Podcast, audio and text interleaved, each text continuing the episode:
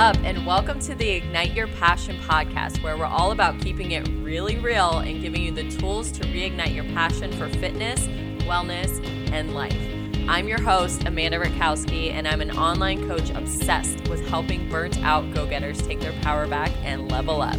This is about to get real, so buckle up, Buttercup. Let's go.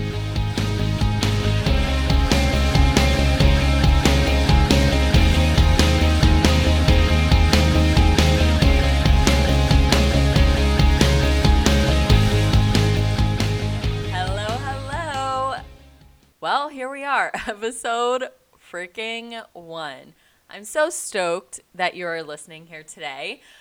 I wanted to kick this thing off with a little introduction about who I am and really why would you even want to hang out with me? Why do you want to ignite your passion? Are you a fitness, wellness, motivated person? Are you a burnt out go getter? Because that's who I'm talking to. That is what I'm going to be talking about, um, giving tips on just like real life stuff when it comes to wellness and fitness and just keeping it real, having real discussions about what the F is going on, positive mindset, motivation, how to keep freaking going when the going gets tough.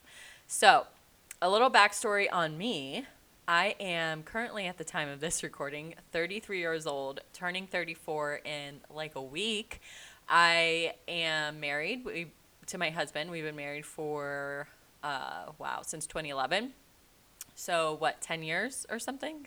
10 years this year, and um, I don't want to take it all the way back, but I have a lot of life experience that I pull from when it comes to my own personal motivation, um, the motivation that I and tips that I share with my clients and the people that I work with when it comes to lifestyle stuff and wellness and fitness and um, you know a lot of stuff that I talk about does revolve around wellness and fitness, but not your typical diet culture type BS. Um, I'm not a doctor uh, or like a professional like nutritionist or anything like that. I'm simply pulling from my own experience as a very real person like you. And, um, you know, my experience as an online coach for going on eight years. And, um, you know, I started my own wellness routine when I was 18, so like a million years ago. And prior to that, I was like, you know, I grew up in poverty and I had to pull myself up by my bootstraps, as they say, and really just like find my way. And fitness and wellness was really like, out, well, I'll just start with fitness because wellness, mm, not so much back then, uh, was really just like a catalyst to helping me take my power back. Um, I was a pack a day smoker. I never worked out in my life. I smoked weed every day. I drank heavily. I started drinking when I was 15. I started smoking when I was 12. Um, I ate crappy ass food and really just like was trying to survive, you know? So, fitness was that thing that really helped me start to realize that I had more control and power over my life. I started taking personal responsibility and um, really just like uncovering little pieces of myself through moving my body. And I know so many people are like, oh, fitness is abs, goals, and, you know, body type and eating healthy is for getting skinny. But that's like diet culture. That's not really what it's about. Fitness and wellness is so much more than what meets the eye. And that's a lot of what I'm going to talk about because I am obsessed with helping people take their power back.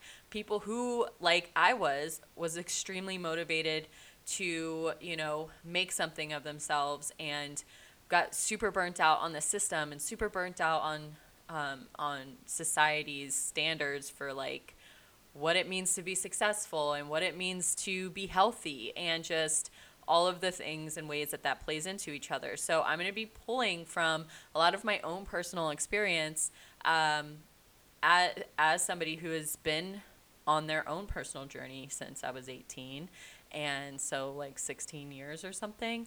And um, you know as somebody who has been working with people as an online coach in the fitness and wellness industry um, for almost eight years now and working with clients and um, you know the things i've learned along the way in terms of motivation and mindset and helping people overcome hurdles in their lives. So that's kind of what you can expect from me um, i'm currently living in nashville tennessee with my husband and my two dogs they're like nine years old and um, we don't have any kids yet and that was something that was a big huge no for us for so long.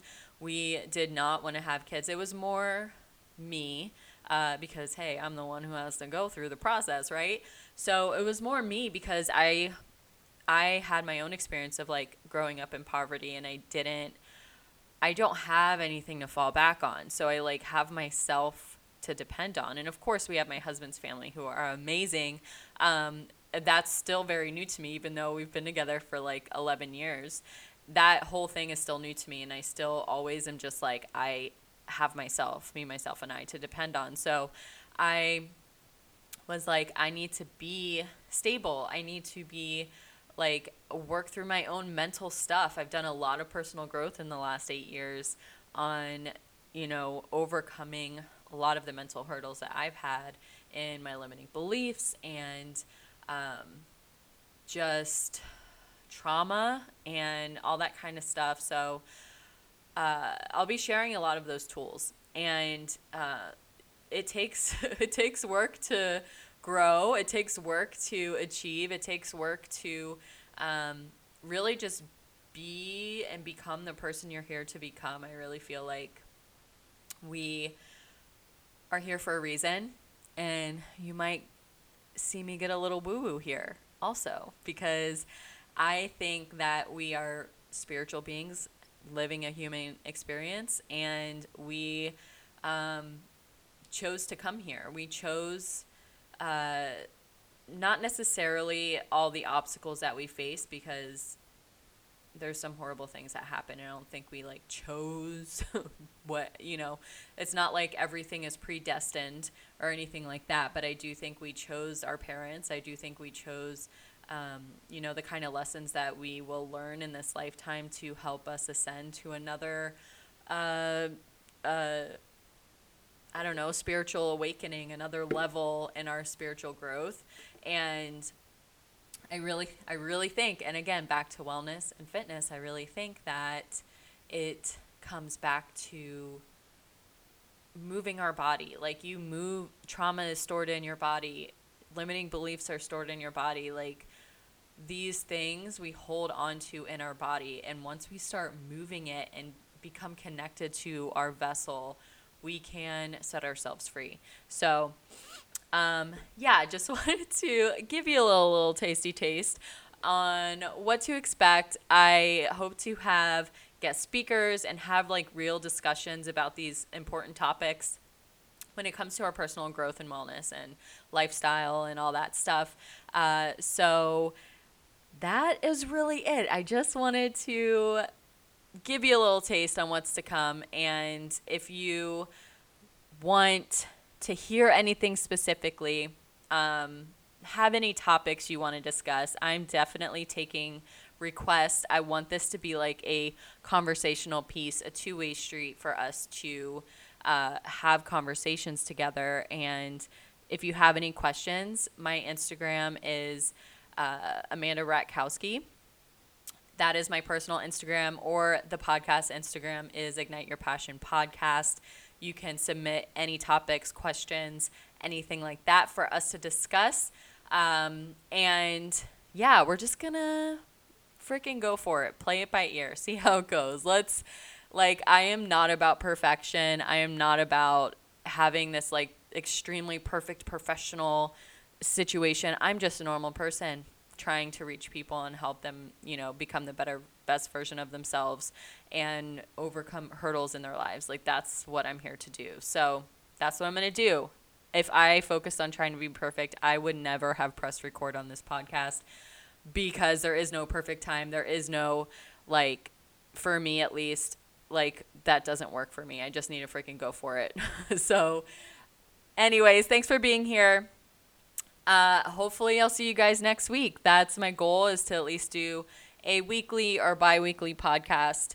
Um, and the more questions and topics you submit, the more I'll be able to have a conversation with you guys. So, thanks for being here. Like and subscribe to the podcast, and I will see you next week.